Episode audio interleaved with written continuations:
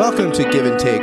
It's a podcast where yours truly, Scott Jones, talks with artists, activists, authors, theologians, philosophers, scholars, political pundits, and a host of others about their world, their work, and the lens through which they experience life. I engage my guests in a conversation that's free flowing, entertaining, unexpected, occasionally bizarre, oftentimes enlightening and informative, and above all else, deeply human. Thanks for listening to this episode of Give and Take. My guests are David Shields, Rachel Kempf, and Nick Toti. David Shields is no stranger to this podcast.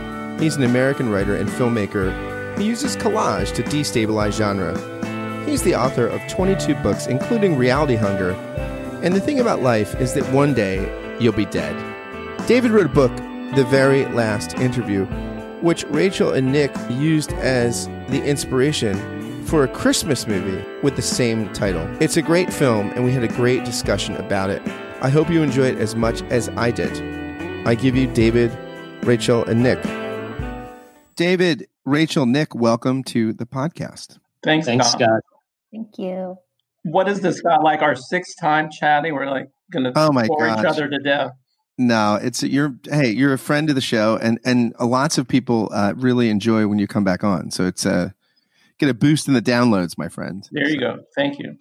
So you, David, you wrote a book, The Very Last Interview, and uh, and Nick and Rachel made a film of it. And is it fair to say that that the book is sort of you've done so many interviews, and you just kind of it's almost a stream of consciousness experience of like all these interview questions being thrown at you at once, and you kind of collating these things and cataloging all these dialogical experiences you've had. And then somebody made a film of it. I mean this is so intriguing. Like how does this i'm interested how does the book why write this book and why make this film? And you guys you all can jump in Sure. in whatever way you want to do that. I mean, those are great questions. Let me, I mean, I would sort of rewind a little bit and argue for considerably greater intentionality on the book's part in the sense that, you know, I began this project began two or three years ago. I was, you know, I'm always looking for a new project, you know, and so I had this idea. I'm going to to look up every interview question I've ever been asked,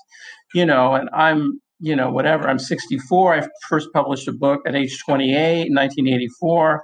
I've been interviewed, you know, countless times on print, TV, radio, podcasts, you know, and I just thought, I don't know, just for the hell of it, I'm going to look up every interview I've ever done. And then I've been sometimes a journalist. I've done interviews with with people. And so I looked up those as well. I don't know, just sort of some odd adventure. I don't know, just like at one point I wrote a, an essay about every bad review I've ever gotten. You know, it's the same impulse. Let me look up every interview I've ever done. Perhaps there is something there. I'm such a curator, a collator. I'm more of an editor than I am a writer. You know, I don't generate much of my own stuff. I'm more of a collagist. I'm interested in found material and then the radical remix of that found material. So this so I sort of gathered all these interviews and then rather quickly I could feel how utterly bored I, I was by all of my answers, by my entrenched positions, all, all these questions. Fiction, nonfiction, collage, remix, appropriation, stuttering, Jewishness, uh, whatever, all these topics. I sort of have my little sort of worked out talking points. And I was sort of bored by my talking points. But I had this idea how about if I, I look for every question mark in this huge document of hundreds, if not thousands, of pages? So I found 2,700 questions asked over 35 years. And so then began this work of, of remixing and, and hugely rewriting and recontextualizing and decontextualizing the questions. So those 20 so those 2700 questions became I think sort of 1700 questions. And then I hugely rewrote them and made up entirely new ones. And then of course I pushed them into thematic silos like childhood or speech or education or coaching or parenthood or suicide.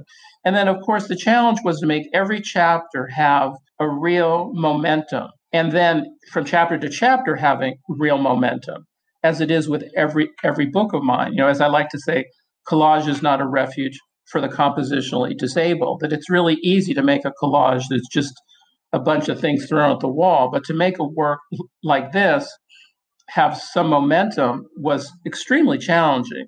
And everything we know, by the way, just on a random note, like I think you think of the Torah, everything we know about contemporary biblical studies leads us to believe that the Torah was a collage artist. That, that there was all these traditions floating around the ancient Near East. And I mean, if you're not the kind of, I mean, if you're impious enough to think that, look, Moses didn't write the whole thing, there's, you know, there's all these sources floating what? around. I'm and, quitting and, this podcast. I am out. God damn it. So, I mean, it, so, I mean, it's interesting because one of the foundational documents of, of Western culture, right, that many people hold sacred and dear is the product of collage art. Totally. And, well, you're, and you're in that tradition even That's you know really the, brilliant point. The Bible is the same way. You know, it's a it's a it's a greatest hits album. You know, of all of these other um, apocryphal books. Like these are the ones that what was it? The Council of Nicaea said these are the ones that go into the official book, and the rest of them, you know, they get to be the footnotes. And that, that's something I talk about extensively in Reality Hunger and various essays, how the Bible itself, Old Testament and New Testament, are these huge palimpsests and re-readings, these readings and re-readings and decontextualizations and layer after layer. And you know, Scott is in has been a pastor. He is hugely immersed in religious traditions in ways I'm not. And um, you know that the Bible, every you know, practically every book of the Bible has is a kind of, as you're saying, Scott, indeed, you know, a series of readings and misreadings and and mistranslations and it's you know the whole demonization demonization of Jews in a way is based on a misreading of who Jews are. That Jews have horns is really just a misreading of a word that describes Jews. Blah blah blah. Anyway, um, so back to what really matters, my work, which is that um, you know. So anyway, so I, I gathered all these quotes, all these um, questions, and then then the chicks, you know I just worked draft after draft. It's just like, well, it's kind of interesting, but it's also fundamentally boring. And then the big thing I added, and I don't know if it was a function of my own life, of getting older, getting divorced, pandemic, um, the end of another relationship, but I sort of added. I said, well, it, it needs some plot, even though I'm not a fiction writer typically. I I do it needs some momentum pulling us through. And so there I sort of added an increasingly loud suicide thread in the book that there's the book goes basically takes some version of me from childhood, being born in LA to being raised in San Francisco, blah, blah, blah. And then through to, you know, what would you call it? Late middle age. and so but there's this kind of thread or threat of suicide that emerges in the book that I would, you know, hope is, you know, is 95% sort of fictional. It's not a real issue in my life, but I could play with it enough. It was an issue with my father, who was always, always threatening suicide in his manic depression. So I'm familiar with the ideation of suicide. So that's the book. Is um, it's interesting because you you follow up suicide with comedy, and I, I don't know, like, is can you only be comic after you're tragic? Right in the sense of it, it's only when you can look at death in the face and maybe even wanting to take your own life that you can laugh. Is that is that part of the message you're you're putting out there? I think that's right. I mean that we were talking rachel and nick and i yesterday on a far superior podcast michael's podcast and that we were talking about i would say that about michael's podcast too. We were talking about film beats and film structure and you know I'm, I'm, I'm, you know, I'm sort of pulling on Nick and Rachel's arm to send me their film structure documents, and I have sort of mine. And the, you know, the, the one of the big, big beats in most sort of film structures is, you know, the big gloom is sort of Act Four, you know, where everything goes to shit, and that, you know, typically the a tertiary character dies in Act Four. There's a literal or figurative death, and then to the degree the film is redemptive or quasi redemptive, there's a little bit of an uptick at the end. So I was, I must admit, I was aware of, of those film beats that the suicide in which some character, some character based on me, in the almost, I think it's the anti penultimate, the next to next to next to last chapter, I flirt with suicide, and then I say, no, it's too boring, too melodramatic, too predictable, and then I think we go to comedy, and then we go to next. Like, okay, David, what's next in your life? Um, I was very aware of that big gloom being the suicide, and then it comes up a bit, a little at the end to give the reader something to hold on to. And I think exactly something like that happens in the film, where Rachel compressed this 110 page book into a 22 page script. And exactly so, at the end of the film, we've got, you know, just a little glimmer without, you know, that, that delicate space.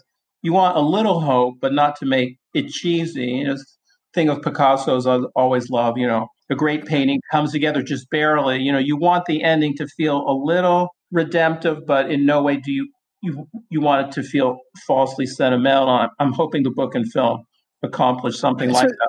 I, I'm fascinated because Nick, Rachel, what were you thinking casting wise? Because I, I, full disclosure, I know David a little bit, like on and off the podcast. I mean, we've become friends over the years, and so it was a fascinating casting choice because uh, I I didn't see David like I, it was just very interesting for me. Like uh, it, it, the guy like didn't feel like Shields to me, but but it was compelling. I mean, his his performance was compelling, and then also I found myself, and I don't know if this is intentional. I found myself wanting to choke the interviewer at points. Like like I I, I just thought the questions were at times um, so frustrating, and and the staccato kind of artistic way you laid them out was like uh it, it, it, the film created a lot of emotional reaction in me. I mean i was it makes people some people said it, it makes them squirm which is high praise i think for a 29 minute yeah, movie yeah i think it made me like i felt less squirming and more frustration but not frustration with the art form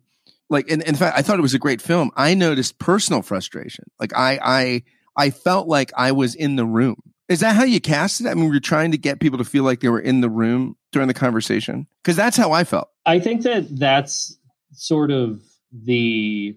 I mean, it, it, to me, it's different from casting. We can talk about the actors as well, but uh, that question is, you know, it was it was kind of, and I think David has a book about this, although it's one that I haven't read. But it was almost like making the movie feel like a found document. You know, it's uh, like we sort of talked with the the script is very vague, but I, I worked with the actors a lot and we kind of talked about, you know, why are these people doing this interview? Like, why is this woman, you know, what's motivating her to be interviewing David Shields at this moment in her life? And we sort of ran through various possibilities like, is she a journalist? Does she work for a news station? Um, is she an independent filmmaker? I, I think what we sort of ambiguously landed on was maybe maybe she turned 30 and realized she didn't like the path she was on in her life and you know decided she wanted to try and be a documentary filmmaker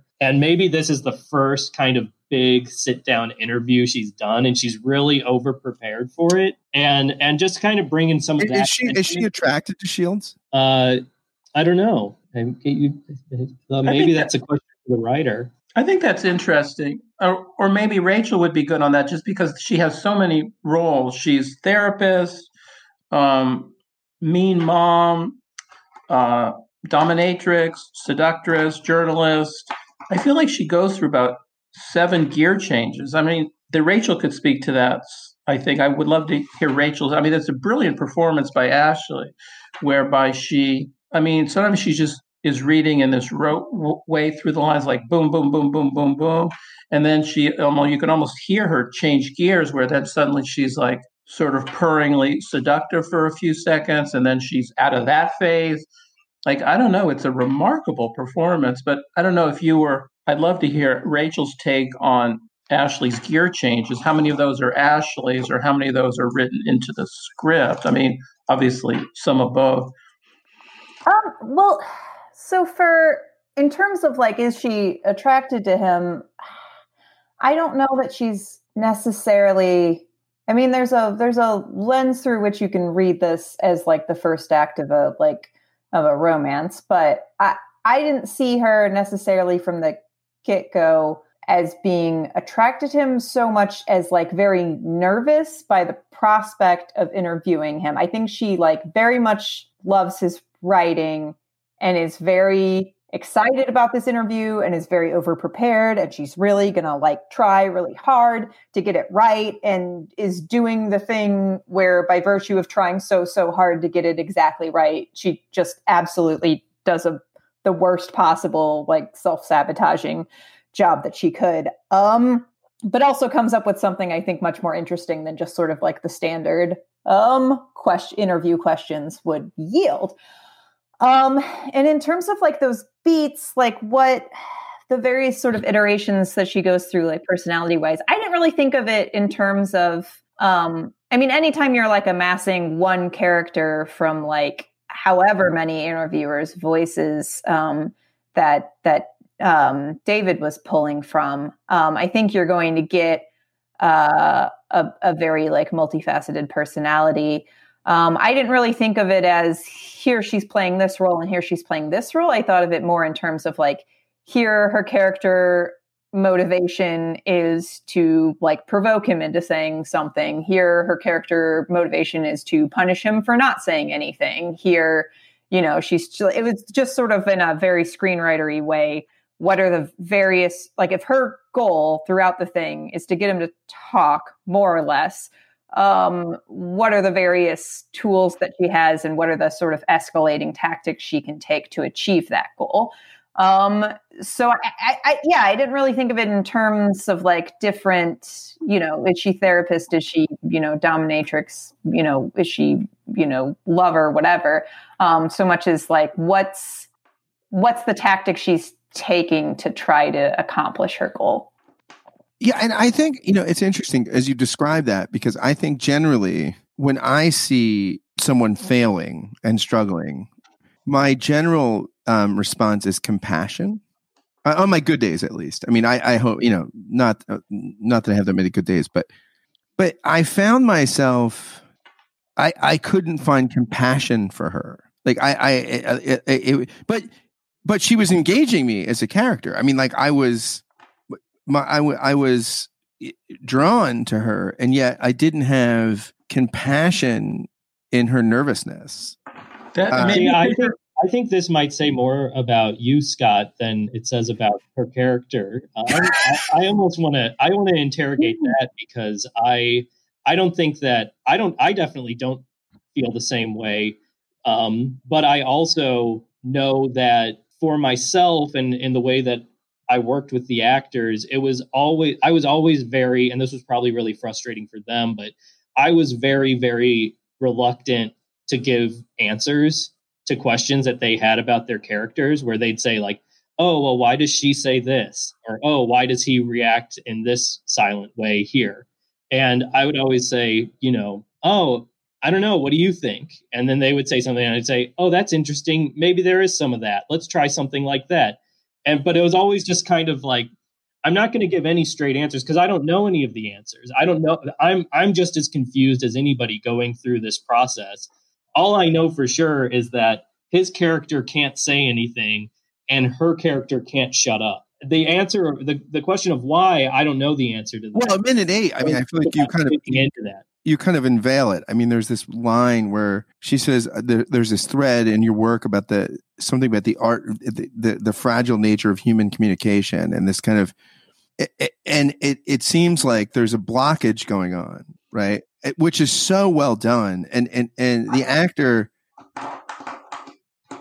with his sort of you know having to convey the blockage without speaking is amazing. Uh, and I found and this is full disclosure like i this was I had a very emotional reaction to the film. I mean, I and also you can be honest, Scott. It sounds like if you struggle with the film, that's okay too. Like no, I love the I love the I wanted to jump into the film and defend my friend. That's what I feel too. Is you and I've become pretty good friends over the last year. Yeah, and I, I wanted to say you misunderstood him. Like this is not you know he like he I I wanted to make space for for David's character to be able to speak. Like I wanted to car. I just wanted to jump in front of the speeding train. Yeah, the speeding train. Like like like you know what was that great movie um, where Clint Eastwood played the um, Secret Service agent with the JFK. I wanted to jump in front of the bullet and say he needs to speak. And and and but this is I I think what's powerful about the film right is that that's so much of human life. People wind up not speaking for decades in marriages, in business relationships, in political arrangements. And this is so much, uh, and you can't do anything about it. Like, like this film is like, is the nature of human communication. The, the, breakthrough is the exception, right? Like, not the norm. Right. I mean, that's really powerful. I mean, a few friends of mine, like a friend of mine who's a writer, just watched it over the last couple days, and she had an interesting take on it, which struck me. I don't really a- agree with it, but she thought casting a woman, excuse me, as the interviewer, and that sh- she found that the questions that she asked are sort of she called them either she called the question sort of clueless or tone deaf like she really doesn't get him. And so that she felt like in 2020 to have a female interviewer asking these supposedly sort of clueless questions that she found the film sort of subtly misogynistic which i just don't don't get that at all. I just that like she said it, it, she she says you have to recast it with a man it's like what you know like i just think it was a really smart choice early on on nick and rachel's part to make it a woman who's the interviewer and that somehow my friend stacy thought it was sort of i don't know such an unusual reading of it which i didn't it kind of goes to some of scott's questions which is like there's something I mean, it's part of our whole conception. Part of it is the conception of the book is rather there's something self-punishing about the book and there's something self-punishing about the movie and then having a woman and a man it it doubles down on that punishment. I mean don't you think, if you, think were, if, if you were gay that would be different? Like if you were a gay guy um having a male but like part of so much of your work is the drama of relationship. And right. so in some sense you you almost had to have a female interviewer right. Uh, especially because of the stutter issues you've worked through the kind of um, there's just something that I, I i agree with you. I don't think you could have cast that in your story with a male interviewer. It just wouldn't have worked. I mean it wouldn't have been it's a different movie but um rachel did you want to jump in? You seem yeah, like you wanted i i do. So yeah that reaction well there was part of me that kind of half expected that as a reaction but i really strongly feel like it had to be. I was actually i think maybe I'm misremembering this, Nick, but I want to say that I was the one that was like, oh, it's got to be a woman and she's got to be younger than him. I think um, that's right. But it was um, right. The casting was right. I mean, the casting felt right. I mean, it it, it was she was compelling. It, it, again, like I emotionally, I'm sitting there. Yeah, she got a reaction out of me. Yeah. Well, here's the thing. Well, and here was my feeling of like, uh, people. I I wouldn't be surprised if some people read it as subtly misogynistic and but i don't think it is. And i'll explain what i think that the, the genesis of that reading is and why and then also defend why i'm like no i didn't find it misogynistic as a choice. Um i i really love movies with unlikable women. I think that it's my favorite thing and i actually think it's a really progressive thing. I think that because there's this idea right now, I feel like in culture of like, well, you've got to make sure that women are represented well and that they're like strong and not like, and it's like, it's a it's a person. Just treat it. Just treat us like and, and, and, the minute you do that, the minute yeah. you do it's that, so it's so you, condescending. My God, yes. you dehumanize somebody. You yeah. dehumanize somebody. Yeah, um, definitely. Well, and it's just this, like this, this, this, is the Hegelian truth, right? Everything is in contradiction, right? All mm-hmm. truth is in contradiction and tension. And so if there's something if we if we if if you do art without contradiction, you've basically flattened over reality because we're all contradictions, right? Like every every gender, every race, every person, every subject, it's all contradiction.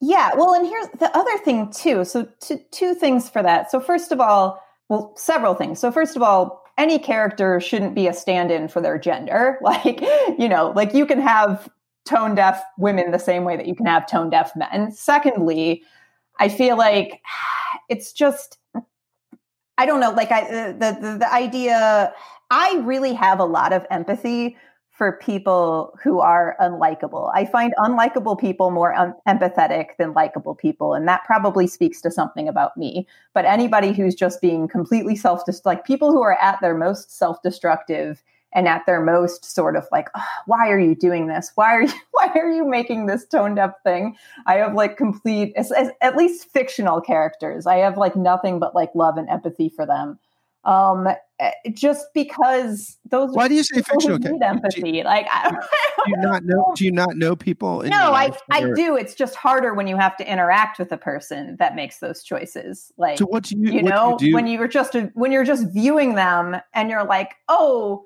like you're you're broken like and, and i'm broken but when you when you interact with the person and they're just constantly self-sabotaging and constantly lashing out in these sort of fearful ways that they're trying to connect with you in ways that are like a little bit attacking you and you're like i know you don't mean that but it still hurts like it's, it's just your own ego gets wrapped up in it when when it's like a work of fiction it's much easier to just sort of take it do, do you, do you have value, a line where you quit like I mean, how do you know when to quit on the person that you are attracted to because of their pain, and yet y- you know they're a problem? I mean, do you like? How, you're, you're talking to an extremely codependent person, so uh, I I think there is not a, a great line for me, but I am working on establishing on establishing one. Yeah, and uh, I can speak to that some also. Like I I I have of one friend in particular who I kind of constantly have to um, well when i'm when i'm in close communication with him i have to constantly negotiate those lines he's a friend of mine who's a brilliant filmmaker but who also has attempted suicide multiple times. He has severe uh, anxiety and depression issues. Um, he has borderline personality disorder and um, you know he's been institutionalized multiple times and he's he's somebody that i i have to remain constantly vigilant about those facts especially the borderline personality uh, disorder fact. Why, why don't you cut him off? Why don't you just kind of like i mean because it seems like you're a good person and you're probably bringing lots of light and love into the world in other areas. Why don't you just cut that guy off? Like what keeps you in the game? Well i mean for me part of it is that I have seen everybody else in his life cut him off. And also, from the beginning of our relationship, I've maintained pretty firm boundaries with him. Uh, and he's respected those boundaries. For whatever reason, we've been able to make it work. And uh, and I'm I'm pretty dedicated to. I don't want to be another person that has uh, failed at maintaining a relationship with this person because I I mean, part of it is selfish because I genuinely think that he's a brilliant artist and I love the work that he makes. And so part of it is me getting to have this close proximity to somebody that I think is really, really brilliant and uh and recognizing that there are going to be difficulties that come with that. So if he was a hot dog vendor, it probably would not work. Probably not, yeah. How did you guys so I mean, I'm sorry we're jumping all around here, but I, i'm thinking like you and Shields. So how do you uh like at what point do you decide to make a film about Shields? And and then why don't you cast Shields? That's the amazing thing. Like I think you, you could have casted Shields in the main role. Like you could have planned like the first thing I thought was there's hair. you know, I mean when I'm watching the film like it took me a few minutes to get over the hair. Um but why did you guys? Well, Chris is also 10 years younger than David. Well, I mean, David looks fantastic. I mean, I would, I, I thought they were in the same age, but I mean, what, how did you guys, why did you need to make this? Because a film is an undertaking. I mean, it's, it's a massive undertaking. It's a lot of work. It costs money. It's a lot of emotional pain. Like just to like, oh my gosh, the producer, the PA, the camera, the lights, this, and then now you're in this thing of who's going to watch it. Um, you have to sit in these awkward situations where what do I know about film? And I'm evaluating a beautiful piece of work as not, a, you know, I'm not a critic. I mean, I'm I'm just telling you what I feel. Why this project? I mean, why dedicate how many thousands of hours? I would guess it would take. Why do this? I'm, I guess that's a yeah, that's a decent question. I really, it's just David emailed me and said, "Do you want to adapt my book?" And I said, "Sure." That's a, it's really as simple as that. Um, I guess I didn't have anything better to do other than uh, work on the six. By the way, was that my first decent? Was that my first decent question? No, you got a lot. I'm just kidding. I'm teasing yeah, you. I'm you got a lot of good ones, but um, I think yeah, I mean it's a long a long narrative, which which Nick and Rachel can unfold. We have a, a, several mutual friends in LA, and we've been aware of each other's work for a while. And then I forgot how it all Nick can un, you know unravel yeah. that story, how yeah, it went I, from a book and within I mean, I basically I finished the book on Tuesday and Nick was essentially shooting on Wednesday. I mean, it was kind of crazy.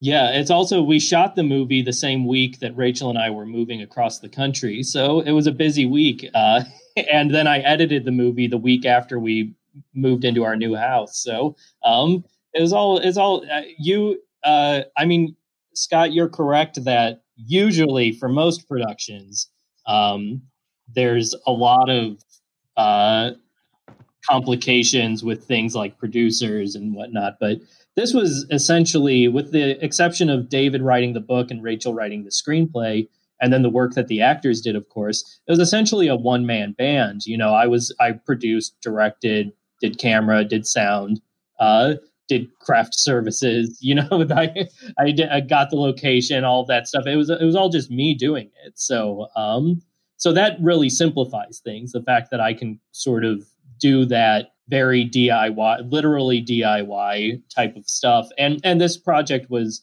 designed to be able to be done that way. And also to answer your your first question as to why not cast David playing David, um, well, the answer is because of the the pandemic. You know, we talked about it, and um, we had talked about the. I cast Ashley to play the interviewer. That was uh, one of the first decisions that was made, and um, one of the things we had talked about was the possibility of going up to Seattle from LA and having uh, David play himself in it. And and that actually we still have kind of I don't think we've 100% closed the books on the possibility of shooting another version of it. I had this idea where I wanted to do a fiction version that cast actors and then uh, I would call it a documentary version where I had David play himself and have Rachel play the person asking the questions, and then submit them to the same festival, but one version as a fiction and one version as a documentary, and see which version does better. Uh, I still really like that idea. I don't know if we'll actually do it, but um, but yeah. So so that's a totally fair question, but but yeah. But David was you know David's sixty four. He's in that that just on the cusp of that age group that the coronavirus really likes to kill. And so, uh, you know, he was reluctant to do a lot of traveling or a lot of, um, you know, unnecessary interacting with, um, you know, just rando people from LA flying up uh, to Seattle. But yeah. And yeah, that we were. but I mean, I was just going to bring out this whole, this sort of the role of luck or chance or fate and being smart enough to take advantage of it. Sort of like when we did the I Think You're Totally Wrong film with, with Caleb and James Franco that excuse me, that we started out trying to film the book pretty much as is. And the first day of shooting was kind of boring. And then about 20 minutes into the film, like an actual real life, real time argument broke out between Caleb and Franco and me. And Franco was smart enough to keep the cameras rolling, and that became the movie. Our, what was the argument about? Well, the argument was about Caleb kept on mentioning a relative of his who I think had been a stripper at one point, and he kept on threatening that she would come up from LA to Lake Arrowhead and sort of show up in the film and sort of throw some new energy into this very male space. And we kept on saying to Caleb, like, Caleb, either have her show up or not. It's no big deal, but you're endlessly referring to her just have her come here and we'll just talk or not. I just think on any film site, just get strippers in. I mean, it's not going to be bad. I mean, there's security. if things go poorly, I mean, it's, right. it's not going to be terrible if you get a. I know what you mean. So Caleb kept on alluding to her showing up, and that, and Franco and I just said, you know, that's fine. It's no big deal. It'll just be interesting or not. And then he thought Franco and I had conspired to kind of tag team against him and that we thought he was having back channel communications with her to tell her not to come. And anyway, it's kind of a boring thing and sort of hackneyed, but there was some real energy and tension between the three of us as I felt guilty about haranguing Caleb and Franco kind of called me out for having being interested in, in theoretical rather than actual risk. And I accused Franco of the same, blah, blah, blah. So, anyway, the abstract issues in the book became nicely materialized in the film as we actually argued about a real life question of life and art. I, th- I kind of liked the film the way it leaned into the serendipity of this random argument. and that argument plays out throughout the whole film. There's kind of a wonderful PS to it. At the end, we found out that she really wanted to be in the film. And that it was like, great, thanks for telling us now, five years too late. And so, um, in the same way, I think, Nick, you know, that we were just going to shoot it in a regular way, maybe at someone's house or something. But then Nick rented, is that what you call it? You know, rented an Airbnb for a day, I think, and that it had all this Christmas milieu to it. Yeah, with, with the Christmas light blinking off and on in the tree. You know, I thought as a secular Jew, you the actor, I mean, playing you, I mean, eh, sits there as a secular Jew with Christmas lights, which I found intriguing. I mean, right. And I don't know how Jewish, I guess in the film that we mentioned, he's Jewish, but in any way, the film now has a strong COVID context. It has a strong Christmas 2020 context. And there's something, I mean, I find the film, you know, quite harrowing. I've, I've only watched it a couple times because it's so, you know, it's pretty existentially tough, you know, I find. and it's, you know, it's, I would argue he's somewhat of a fictional character, but it's not unrelated to me. I mean, quite a few of the questions relate to at least some version of my life. so, anyway, in rather the way that Franco took advantage of the argument that broke out between us, in kind of a similar way, Nick was alert to the environment, said, Oh my goodness, this Christmas space really deepens the melancholy and existential oomph of the, the movie, you know, and that the film is about, you know, despair and redemption and salvation. And, you know, the whole question is to what degree at the end there's at least a glimmer, you know, that we think we found about the right thing. But anyway, I don't know. I just wanted to mention that it's kind of a fascinating idea of, of collaborative art, the way that serendipity can and often does play some huge role.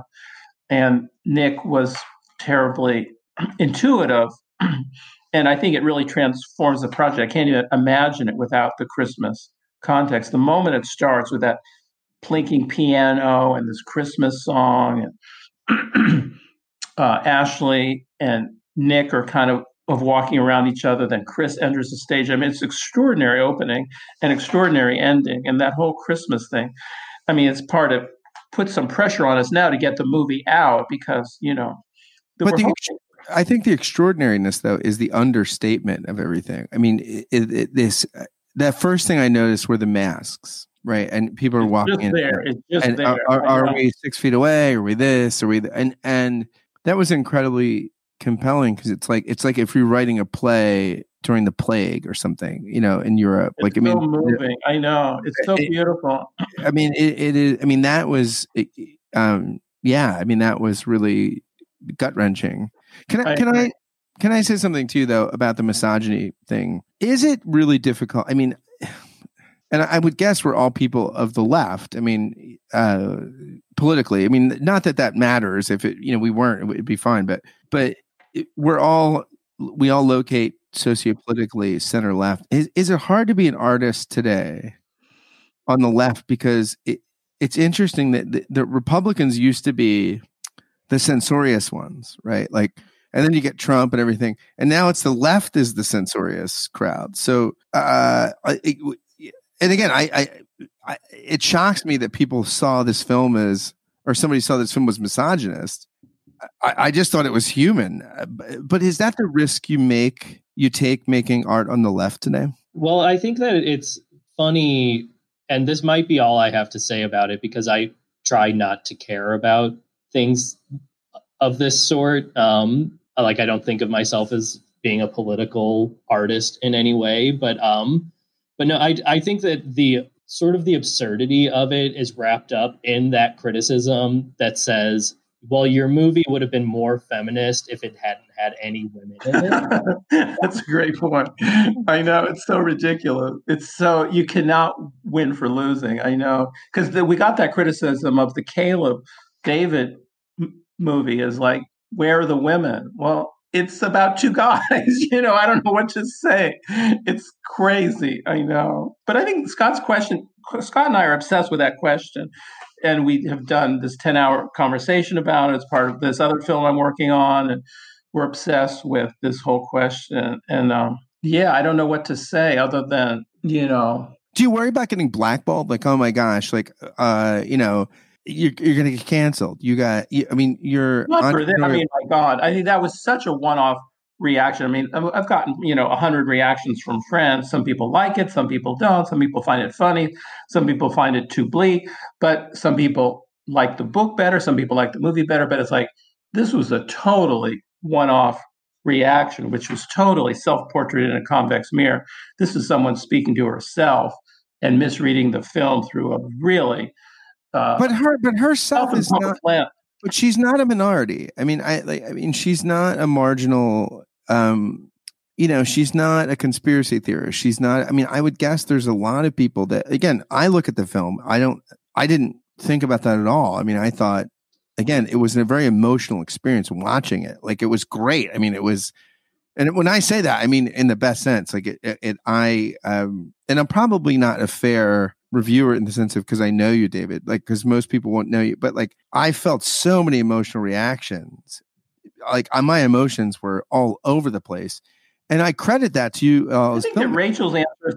It, it, I, I, I, I think that know, Rachel's. I, oh, go ahead. Sorry. No, I'm sorry. I mean, I just, I just thought that Rachel summarized it awfully well. Like the moment you have a character who's one dimensional, like you know, it's like at the moment you know, every black character in a movie has to be sweetness and light, or every female character or every gay character. I mean, maybe it's a function of where we are in the culture now, but the moment you are doing that, you're turning them into one dimensional characters, which are just as dehum- dehumanizing in a way as the earlier iteration. That's what I try to do in my Marshawn Lynch movie is to show him to be a three dimensional person. But anyway, I mean, it's, it's an interesting question, but I mean, of all films to worry about, I mean, my goodness, I, it just seems to me a really, obviously that, that that's a really oblique, a really crazy take on the film. I think one other thing that I would also throw in is just you know,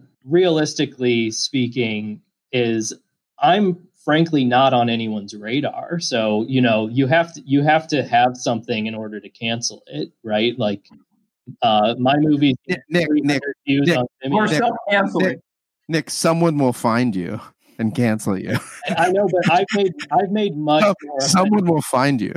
I've made I've made way more offensive movies in the past, uh, and you know nobody's come. It's you know the uh, same thing. Uh, you know, a, a friend of mine who's also a filmmaker, pointed out that he. Uh, so I have a friend who he made he made this movie that kind of made a splash a, a, number of years ago, where he he took the novel First Blood that the first Rambo movie had been based on, and he wrote an original adaptation of it, and he shot the whole thing in his studio apartment, and he played every character in it, and uh, he did this without the rights to the to the book. Um, you know, obviously, whoever made the movie First Blood owns the rights to that, uh, and and he, it got reviewed in the New York Times. It got written about everywhere, uh, and he never got in any trouble at all. The author of the book uh, said that he loved the movie, and he got and basically what he said was, you know, I'm so small, nobody nobody cares. Like nobody cares to come after me.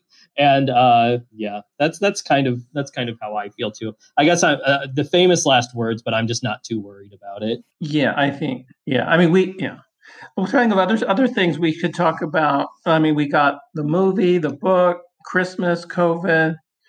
Um, trying to think of where else to take this. Um, yeah, I mean, I, I, there's lots of stuff we could talk about. The, the other thing I like, I found um, from the film it's interesting because you know I've been watching. This is a, like so silly, but I I was I got invited to a group or something on Facebook called Costanzagrams, and I've been watching all these Seinfeld. Like it's just basically thirty second clips, and I remembered how brilliant Seinfeld was. That show. I mean, it was just every episode, especially to be brilliant on network TV, is really hard your choice of a, a 30 29 i think the film was 29 22 or something 29 32 like i mean did you have that limit in your mind when you were thinking of the film or or were you yes.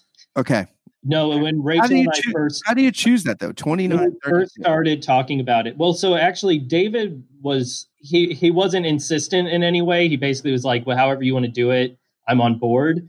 But his preference would have been at the beginning for it to have ended up being a feature. Um, and my instinct from the beginning was, and I talked about it in television terms, was I was like, I feel like this has to be the the length is going to be between 22 minutes and 45 minutes, which is essentially the length of a network uh, half hour show or a network hour long show without with the commercials taken out. Um, and it, it wasn't obviously it wasn't because I thought, oh, we're to get this on television. Um, it was just that was the hunch that I had that that was going to be the window where the correct length of the adaptation of the book should land. And then basically handed it to Ra- handed the book to Rachel, and she she just wrote the script that she felt was the right script, and it ended up being exactly 22 pages. And then in putting the whole thing together, it ended up being almost exactly 30 minutes long. So. And you probably couldn't do a film with without dialogue as a monologue longer than that, right? I mean, if if I mean you could do another a sequel where there's a dialogue or something, and maybe that's the next book. I mean, maybe that's the thing where there's you go back to the last interview and and he speaks, um, or there's a sequel, or maybe there's some kind of, but that would be different because you could do 90 minutes. Um, but but it would be hard to do 90 minutes when you're looking at this guy just suffering. I mean, and, and, and, and that, I mean, it, I, well, I'm also, I've always been in my, in my filmmaking, very uninterested in like doing the right thing. You know, like I'm not trying to make, I have, I think I only have one movie that's like actually properly feature length. And that one, I thought I was making a short documentary. And then when I edited it, it ended up being like 94 minutes long. Excuse me. Um, but so that was an exception. Most of my movies are in these weird, problematic lengths. Like I've made movies that are 45 minutes long. Uh, this one's 30 minutes long, which is like too long for a short film, not long enough for a feature. Uh, I've made I made a movie that was 25 hours long. Uh, I'm working on a documentary currently that's probably going to be about seven hours long when it's done. And you know, like I'm I'm I'm interested in weird lengths that are never going to be able to be sold to anybody, basically. So um, yeah. I mean, Rachel, I'm sure you're like you love that financial plan for the marriage. Like well, I have a day job too, so yeah. But there you go. I mean, right. We've we've we've both got day jobs. Nick used to say that my screenwriting was his retirement plan, um, and then hasn't said it in a while. So so so maybe that's a reflection of so what, yeah, what if like I want to see the film where the Shields character goes to coffee or has a drink with her?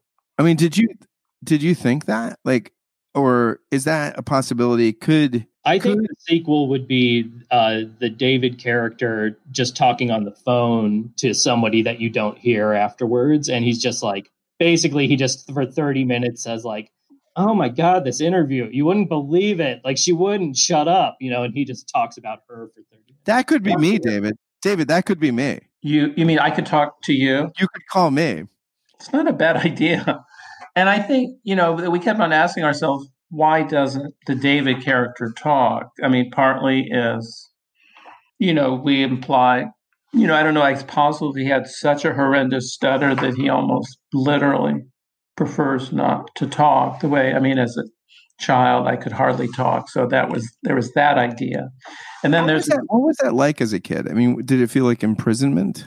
I mean, it was pretty extreme. I mean, it was very dramatic, and it's it's hard to emphasize how much it formed my personality. It was, I mean, it was quite intense, and you know, I mean, there it's all on a continuum. There were people who had had far worse speech impediments than I I did, and people who were far far far far worse and far better. But I mean, it was a dramatic part of my childhood, you know, and you know, it's been a lifelong thing to gain increasing control over it. But um, I'm trying to think of what to say other than it's you know the in, indelible die cast upon my soul. I mean, it just is who I am. I mean, it's it's hard to even imagine myself without that as the triggering mechanism of my entire creative life and my psychic life. I mean, it's a dramatic thing. There are obviously our worst fates in the world, you know, whatever, but not for someone with your soul, though. I mean, there aren't worse things in the world. I mean, if you have an expressive soul, right? I mean, uh, and and and also, I'm looking at your wall, and you have, you know, I'm thinking about the Lynch movie, which I love, and, and I'm sure. I mean, if any of our listeners haven't seen it, I mean, Lynch: A History is, I mean, it's just a, a fantastic film, and but but you're drawn to Lynch for a reason. He's silent, right? He's not loquacious. I mean, these, but you are loquacious. I mean, you're this guy that um, I I just know you, you can't shut up now. Yeah. Yeah, yeah, and it's it's and it's part of what I love about you, like as a person. I mean, you're really interesting. You ask interesting questions. You offer interesting insight on anything in life, and yet you also have this the the, the, the this thing of the, the the sound of silence, man. You know it, and silence not just silence from your own soul, where you can't get words out of your larynx. Mm-hmm. That yeah. sounds awful.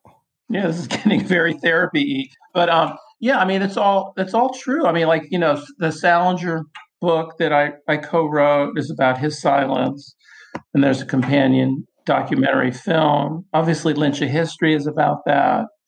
This novel I wrote, Dead Languages, is about growing up with a speech impediment trying to think of anything else. I, t- I mean, almost every book, even a book of mine like Remote, is partly about stuttering. Um, and it's a tr- it's definitely a trace element in almost everything I write.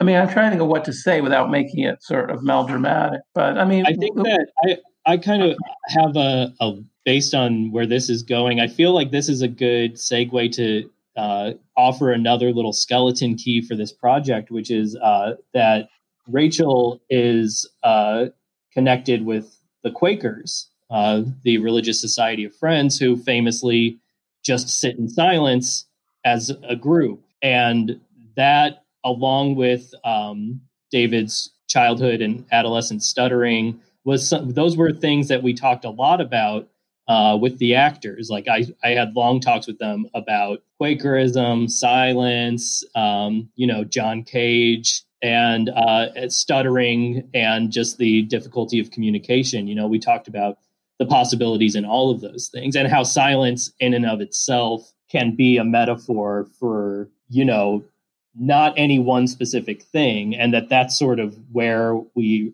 located the potential power of the movie was in that question of what is this silence? What does this silence mean? And never quite answering that question, but offering a lot of possible answers to that question. And the, and the thing in Quakerism, right, is you sit in silence until you get the light. Like you can talk, but you have to have inspiration. So there's not so you could sit in a whole Quaker meeting without anyone talking, or you could have four people talking if they have the light. But there's by the way, I want to say something autobiographical, which is probably irrelevant, but um, I had a speech impediment as a kid that I don't remember. And my Aunt Gail, um, who was a really talented fourth grade teacher, took me out a few times. This is like, I'm like four or five years old or something. And she figured out that someone just needed to listen to me and it stopped. Like it, she just said, sweetheart, tell me everything that's in your heart right now, everything that's in your head, everything that's just talk. And it stopped. And I, I think I, I just had a floodgate. And I wonder how much and David, I don't know if this is your experience with stuttering. How how much is just an inspiration that got clogged, and y- y- you can't get it out, um, and then you figure out a way. You figure out a delivery system that can get it out. Mm-hmm. I mean, that's really beautiful. That story of your aunt, and you know, just the you wanting to speak. I mean, I can talk about it. I'm happy to, but I I would I wanted to ask ask Rachel if she's still still practices Quaker sitting at all, or no? Ah, uh, ooh, um, it's complicated. Uh, I had uh, some weird stuff go. The Quakers are. I love, love, love Quaker meetings, but the thing about it is that it's just completely decentralized. The like authority. There's no pastor or anything, so you're all doing it yourselves like the the business of of um, keeping the you know the meeting together is all being done um, by individual members of the meeting. So when you join a meeting there's all this pressure to like be on committees and the committees just multiply like stuff that does not need to be done. Like here's our house committee for watering the plants or whatever. Like it's just like it, do- it doesn't matter. And i got kind of sucked in to that and went through what a lot of Quakers go through, which is like Quaker burnout, where you're just like, no, I'm done with Quakers. I'm, I'm cutting the cord. But um, I, I also, the other thing is that the pandemic kind of made it a little odd, uh, complicated our relationship with the Quaker meeting because sitting in silence over Zoom is not as fun as sitting in silence in a room with other people. It just, for me, did not feel connected at all, especially because everyone's microphone would be on mute. And for me, such a part of sitting in silence is listening to this sort of shared silence together. Um, so yeah, haven't haven't done it with a group for months. Um, I, I think I did it myself at one point when I was just having very. I have like intermittent insomnia and was having like really, really horrible fits of anxiety when I started the day job um, that I have now, um, and just could not sleep at all. And tried tried sitting in silence to see if that lessened the anxiety, and it did. It like fully worked like gangbusters. Um, and and then ridiculously have not uh, have not attempted it again since then. That was uh, maybe a month ago. Um, but yeah, I, I, I, wouldn't say there's a there's not we're in the middle of nowhere, so there's not really a um, Kirksville Quaker meeting. Um, there is one about an hour's drive away from us, hour and a half drive away. That Nick and I were like, oh, that could be a fun day trip, but it's also far enough away that we're not going to get super sucked in to the sort of day to day business of the of the meeting. Um, and uh, and that that might be a nice relationship uh, or a nice place to be. Um, yeah. Just curious. I mean, that's fascinating. I mean, it does speak to silence and stuttering. But yeah, I mean, I don't want, I mean, we can turn this into a whole stuttering thing, which is fine. I mean, I'm happy to talk about it. It interests me a lot. I'm trying to think of what to say relatively briefly, other than, you know, I mean, one can attach all sorts of metaphysical meanings to it, as I tend to, but in some, on some level, stuttering is this really local phenomenon. That is to say, you know, there was a good book written a long time ago by Gerald Jonas called The Disorder of Many Theories about stuttering that, you know, it goes back at least 3,000 years, you know, to ancient, the beginnings of, of ancient human civilization, but nobody's really ever explained it. Is it biological? Is it psychological? Is it psychosomatic? I mean, my father had what I would call a kind of stammer. He, he, he definitely didn't have a stutter per se, but he definitely spoke in a rather halting way, which is different from a stutter. And I think on some, you know, stuttering definitely, definitely, definitely runs in families. So there's a sense in which maybe I somehow picked up a little bit of his speech rhythms and that I grew up in a very, very kind of hyperverbal family in which my mother and sister were hyperverbal, and my and my father and I were sort of less silver tongued. So there was that. And then I think what's fascinating about stuttering too is the moment you start to try to not stutter, you're stuttering. Like it's this powerful thing. Like the moment you're trying to avoid stuttering, the stuttering has begun. So I've learned, you know, I've been in you know, speech therapy for many, many years. I'm not in speech therapy now and haven't been for a very long time, but I've just learned all sorts of very simple techniques. I mean, even in the course of this podcast, I've used those techniques hundreds of times. Just I've just learned how to talk in this very, very boring way.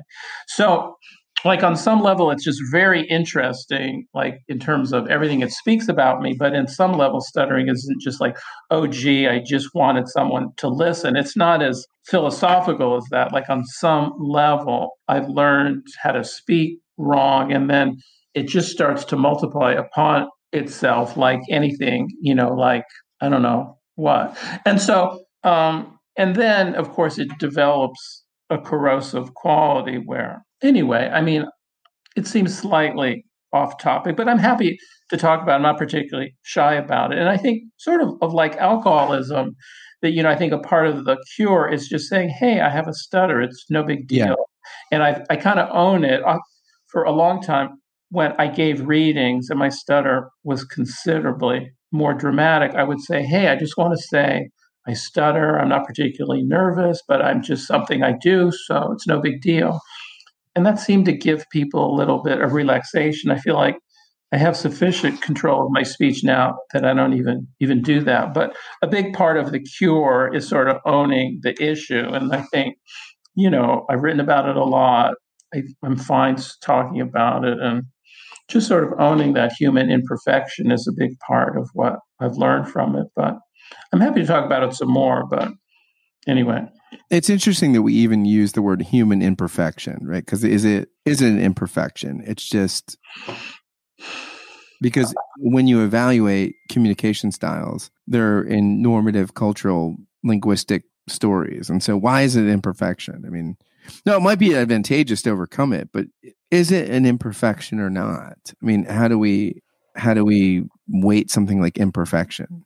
Right. I mean, I re- I remember this friend of mine said, you know, it's fine that you stutter, that you speak so quickly, which which I don't anymore. I've, I've learned to speak much more slowly as a form of fluency. But he goes, you know, it's no big deal. So that you stutter a bit here, but then you speak fast there, and it all evens out. sort of a cute take on it but you know i couldn't imagine being a writer without it like i, I remember being a kid and saying god i wish i i didn't stutter everything would be quote perfect without which is absurd you know you'd still have just human issues but that you know i couldn't imagine being i don't know i can't even imagine who i'd be if i had had such a severe speech problem throughout my entire and, and, and you make a film with two talented filmmakers where you can't talk it's pretty wild. I mean, it's a right. weird I mean, callback. Yeah, I know what you mean. And then the Lynch film, Salinger film, my novel, the language is obviously like, you know, I always people say, "What do you write about?" I always say, I always write about the difficult beauty of human communication. Like that's all I'm interested in. And this film and this book are definitely a part of that. David, you're a great communicator, though. That's what's interesting. Like in print, in conversation. You're a really good communicator. I mean, Dang. I mean, is that has that been a goal? Like, of is that the kind of uh is that the brass ring at the carousel to be a great communicator because you're good at it? Dang. I mean, I don't know what to say other than no, I'm not. No, um, I think um, I know what you mean. I do hugely care about human conversation. Like I, I really, really care if people can listen to each other. Like I find it odd when people, and maybe I'm falling into a bit of a monologue here, but you know, like I really hate when people either just ask you a bunch of questions or all they do is talk. To me, there's a very delicate dialectic in human conversation where that you carry your part of the conversation and you you allow and encourage the other person to carry his or her part of the conversation. Like it's all this human energy that I, I really care about greatly and partly as a result, I think, of that childhood stutter stuff. So that, yeah, I mean, I care about it hugely, and it's all, you know, trying to think what to say. But yeah, I mean, I've tried to learn how to talk, and then I really, I, I think as a stutter, I really focused in on how people talk and how people don't talk and how they don't listen. And you know, I flatter myself to think I'm a good listener. I, I like to hear what people say. I like them to hear what I say. So yeah, I mean that's a nice way to say it. It is a bit of the brass ring. I think that is something I care about. Obviously, completely. well, David, I'll I've read you know a decent number of your books by this point, and I think that you know that's an idea that's definitely there and that you know presents itself from book to book to book is like this fascination with you know uh like classical Greek drama and the idea of the tragic flaw. And you know, there's that that one quote that you've used in probably three or four books about um, Bill Clinton would have been a great president if it were only just for, and then you interrupt and say, no, no, no, no, no. There is no if only or but if only in human nature. You know, it's the things that are your deepest flaws or the things that caused your greatest insecurity or your greatest trauma or whatever are the reason for your greatest potentialities. I think that's that's sort of a central idea in you know almost all of your books and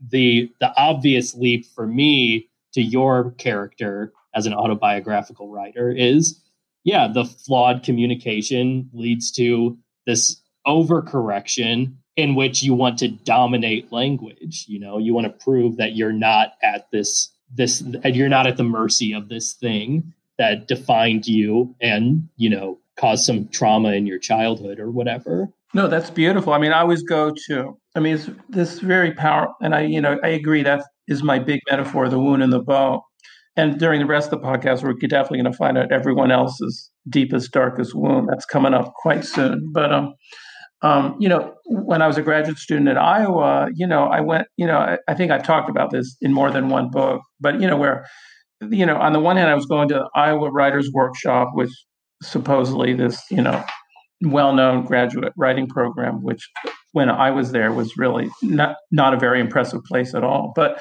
you know, it was like this house of language. And then I would cross this, this little bridge I think it was across the Iowa River, just a couple blocks away to the Iowa Speech and Hearing Clinic, in which I was using language at a very remedial level, trying to, you know, I was in speech therapy there for five consecutive years. You know, it was the best thing I learned in Iowa City by far was just to gain increasing control over my speech.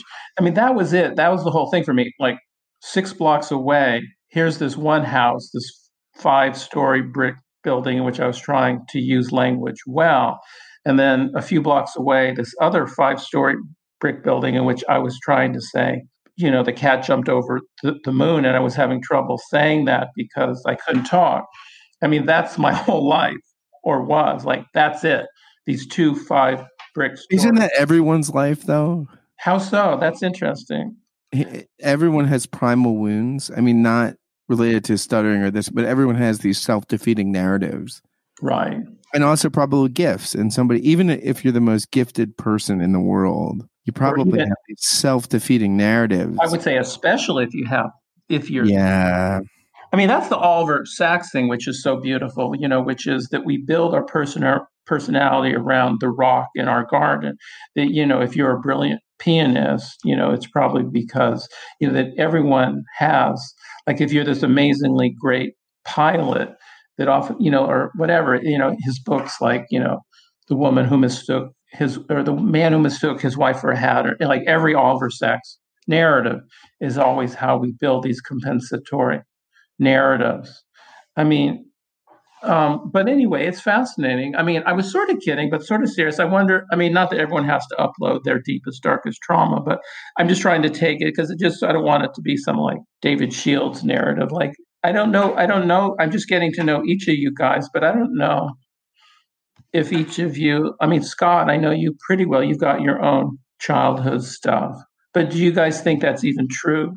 For yourselves that there is you know you don't have to go into it obviously. That's the only truth. That's the only truth i think right? I mean would you guys nick rachel would you like we're all driven by our pain. If if um if we're saying just like pain in general sure. If we're saying like in terms of like childhood i don't buy into that. I i had a super happy childhood. I now see the world through just a complete lens of crippling self doubt. And that all has to do with like stuff in my adulthood. like, so I, I yeah, but even yeah. even that, even the protection of the super, that's the pain, right? Like you, the pain is you get a great childhood and people protect you, and then you get into a more fragile environment. I, I don't, I don't know that it was necessarily a more uh, fragile environment. Like, I don't think any, like, I, I would say the first time in my life in which any self-consciousness emerged was probably like this this long thread of self-consciousness emerged would have probably been when I was an undergraduate in college. And I went to a pretty safe like it was just small liberal arts college in the middle of nowhere with you know a lot of uh, like-minded people. I didn't i don't think i felt attacked or anything in any way there. Um, i i mean i'll disclosure, I'm uh, I'm bipolar, and I feel like that was around the time when I first started having like the the first like significant symptoms that I can like trace, probably around um like escalating from like college and particularly like grad school onward. So it's probably that's that's probably in the mix and if that weren't in the mix then I I I would probably be like I'm a very happy well-adjusted person and I'm, I'm sure be a much a much less interesting one, um, or I, I, I hope a much less interesting one. Otherwise, this is all for naught. Right. And no, that's powerful. I mean, now it's Nick's turn to overshare. Yes. Yeah. Well, mine, I have a pretty well. I want to say I have an easy answer for it, but it's also appropriately like more complicated than that because I'm kind of with Rachel where I I don't view this as a negative thing. I don't view it strictly as a trauma, but I recognize it as being sort of uh, the way I think of it as well. I'll just say what it is. So I was raised in a pretty um, a pretty religious enclave of evangelical Christianity. What and, denomination? Uh, I was raised in the Assembly of God Church. Oh, nice. Yeah, so speaking in tongues, things like that. Uh, the the opposite of stuttering. It's this. It's essentially the same thing, but on the opposite end of the spectrum. Uh, did you have the gift? Could you speak, or did you fake it? I, I spoke in tongues. Um, I mean, you, whether or not know, I did you know people that faked it though? I mean, I'm sure. I mean, I I might have been faking it. I don't. It, I don't know. I don't know where the line is on what's real and not real when you're speaking in tongues. Um, I know that for me it felt real, but I also know that I had to just sort of start babbling in order. Yeah, I don't I don't know. It's it's it's tough to say because uh I because that's that's also where kind of my I don't view it as a bad thing comes in is that I never had a moment where I stopped believing. I just sort of gradually lost interest and then whenever I started making movies, um, I started finding that the more I embraced those things that I grew up believing, sort of as ideas or subject matter or whatever, um, that kind of the more meaningful the work became for me.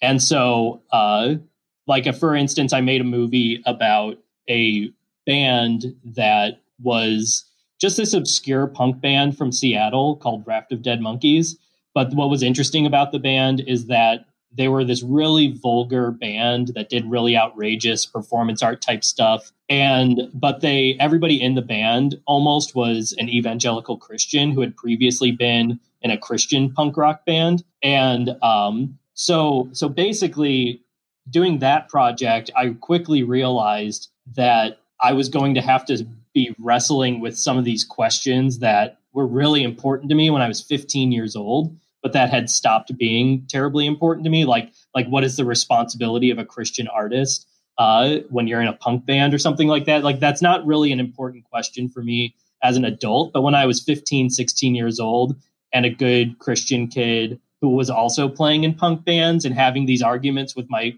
friends who were also in the band that I also went to church with and things like that. You know, those were really, really important questions to me. And I couldn't, as an adult, uh, deny the part of my the movie would have been worse if I hadn't treated those questions seriously or or at least been open to the seriousness of those questions. If I had just approached it with this cynical, ironic kind of I'm better than this and I'm poking at it and I'm laughing at it, if that had been my attitude, the movie would have been terrible. It probably would have performed better. more people probably would have liked it because the last thing anyone wants to do at a film festival is take evangelical Christians seriously. But um, uh, but yeah, but for me, it was like, no, I have to get, I have to get a little bit messy with this stuff and kind of like go back into that place where these things were really important to me because that's where I'm going to find anything of value in this this project. And and that was kind of an aha moment for me where almost every project that's come after that. In some way, I always kind of find a way to tie it back into these deeply rooted uh, Christian ideas that were are just in the hard wiring of my brain. So, you know, for the very last interview, I look at that movie and it's like, well, this is a movie that's about, uh, well, and I think almost all of my movies are about Or there's an argument to be made. It's about this tension between original sin and grace. Like it's like these are movies about people who live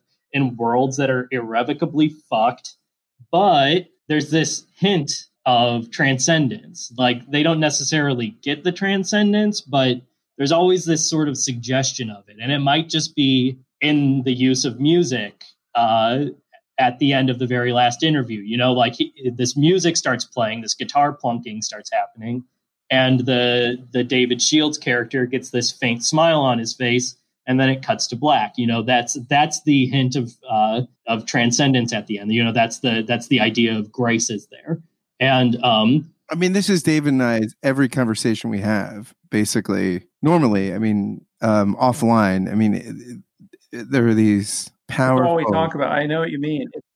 And, and also, he is the one that lit. Like, I feel like he's the atheist, and I'm the person that still believes in God and believe Jesus really rose from the dead. I, I would say that, and he lifts me up. I mean, his Jesus does, or I do. You do.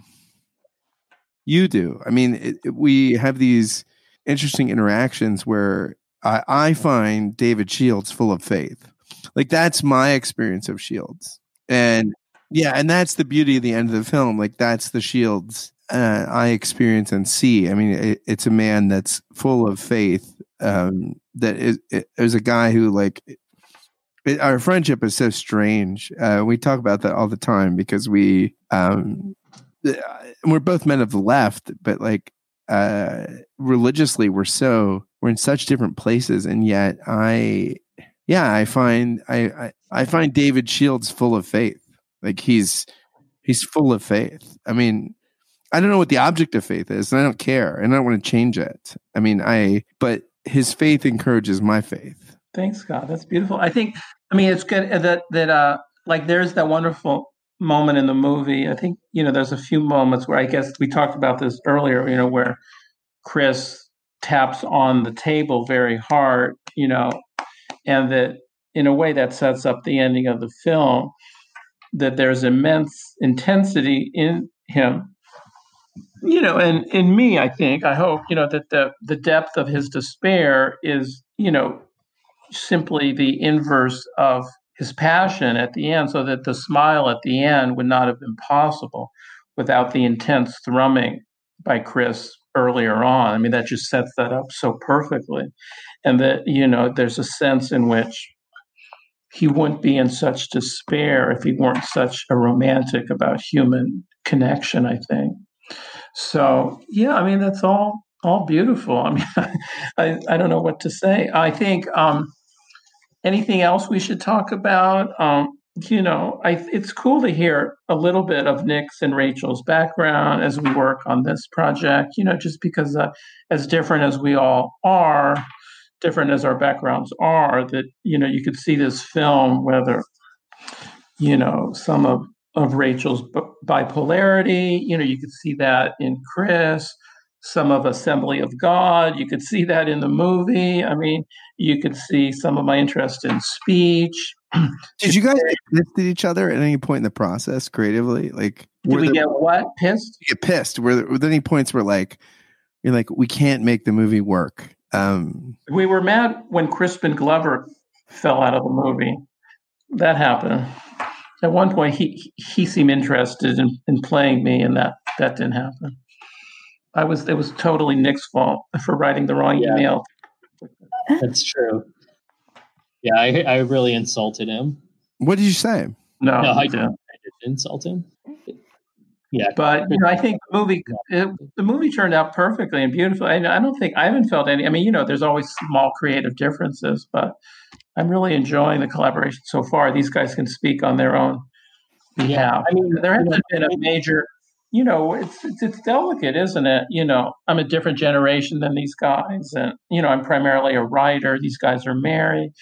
You know, we're 2,000 miles apart, but you know, I, I do a lot of collaboration at this point, a lot in book and film. So, I mean, it's like a relationship in a way. It's like you just have to learn to give and take, which of course is your podcast. But I mean, from my perspective, I think you know I think you want a little tension, a little friction. If, everything is perfect, it's probably people are probably swallowing their thoughts. But I'm really, I don't know. I mean, I'm always happy to learn, like, you know, small things. You know, people say, you know, could you not send so many emails? or could you um, please give us some space to work on it? Or what do you think here? You know, I mean, there's always finding out a rhythm where, you know, but I don't know. So far, yeah, thought- there's also like, uh, to pat myself on the back about collaborating is like I've gotten good over the years at working with I was I guess I'd say big personalities. And part of that came from I used to be a preschool teacher and I I when I then would go from working with well specifically I I worked in the nursery at a preschool. And so I would take care of 8 babies at a time. And then going from there to working with actors would be like oh does he need a snack if he's cranky? Like you know like I've found myself applying those same skills and I think it just really made me kind of a better, um, more em- em- empathetic person at kind of trying to read people's just the way they communicate, what their moods are, things like that. And so, so working where I'm kind of this bridge between Rachel and David. Um, I, it was started off with me talking with David, and then I brought Rachel on as the screenwriter. But I, I really, I really quickly intuited that if I wanted to keep David and Rachel separate because I know that I saw that David sent a lot of emails and I knew that that would stress Rachel out with Rachel's pre-existing boundary issues and that she would feel ob- an obligation at every email that David sent. And so I sort of immediately established that I'm just going to be kind of the communication uh, gatekeeper. Yeah.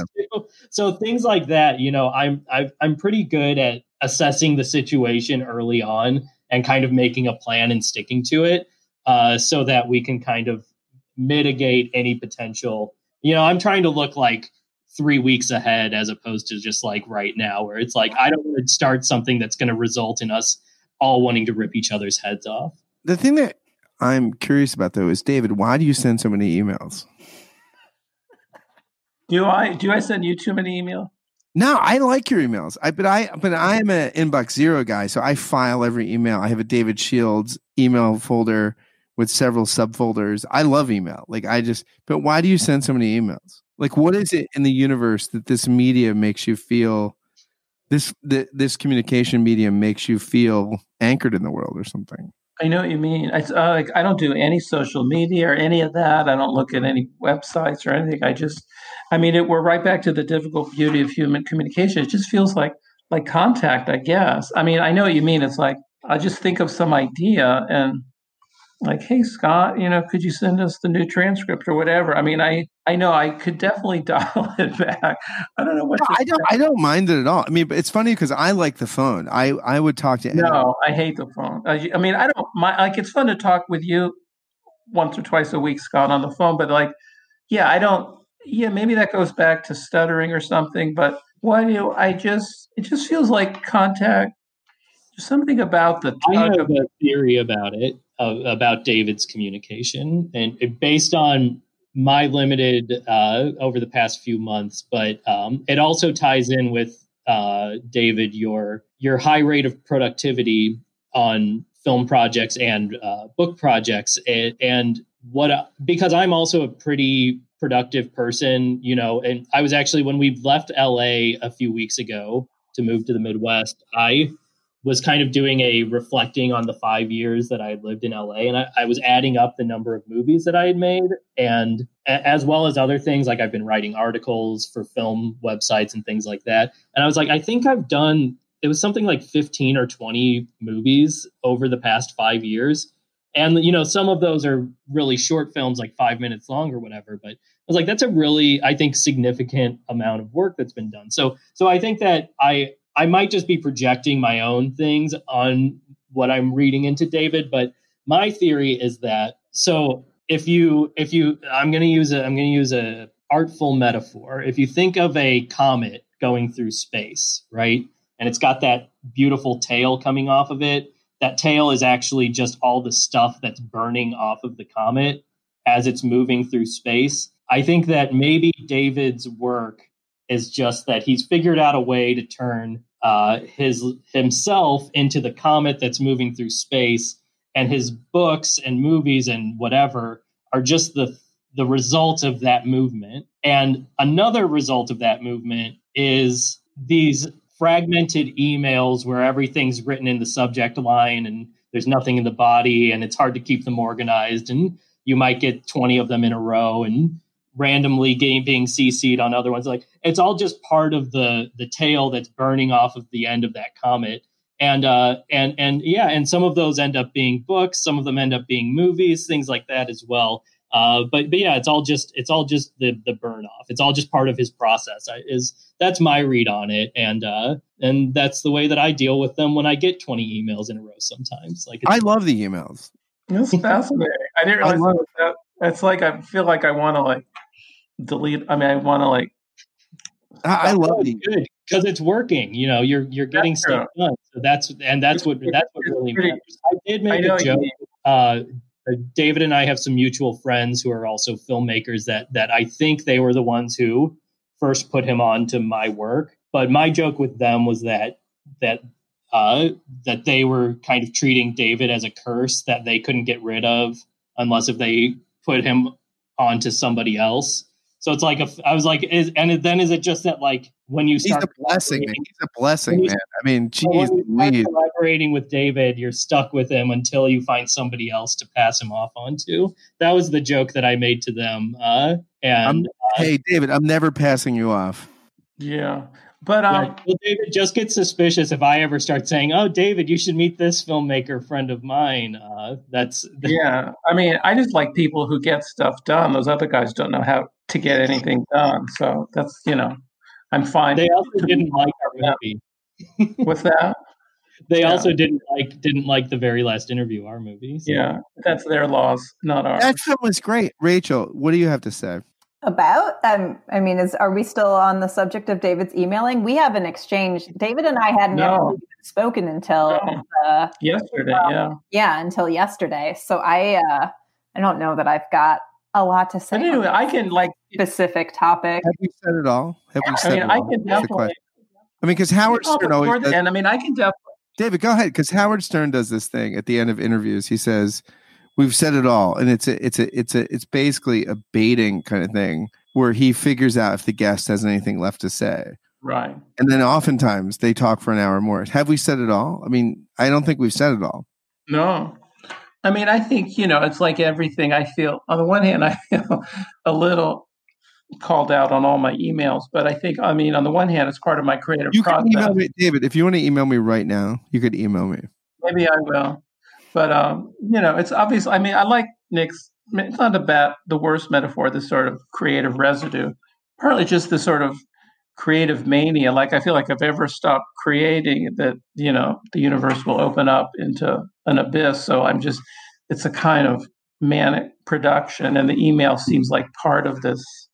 I don't know what a verbal environment to kind of support all the creative work or something. Anyway, it's it's it's a less elegant version of what Nick said, but um.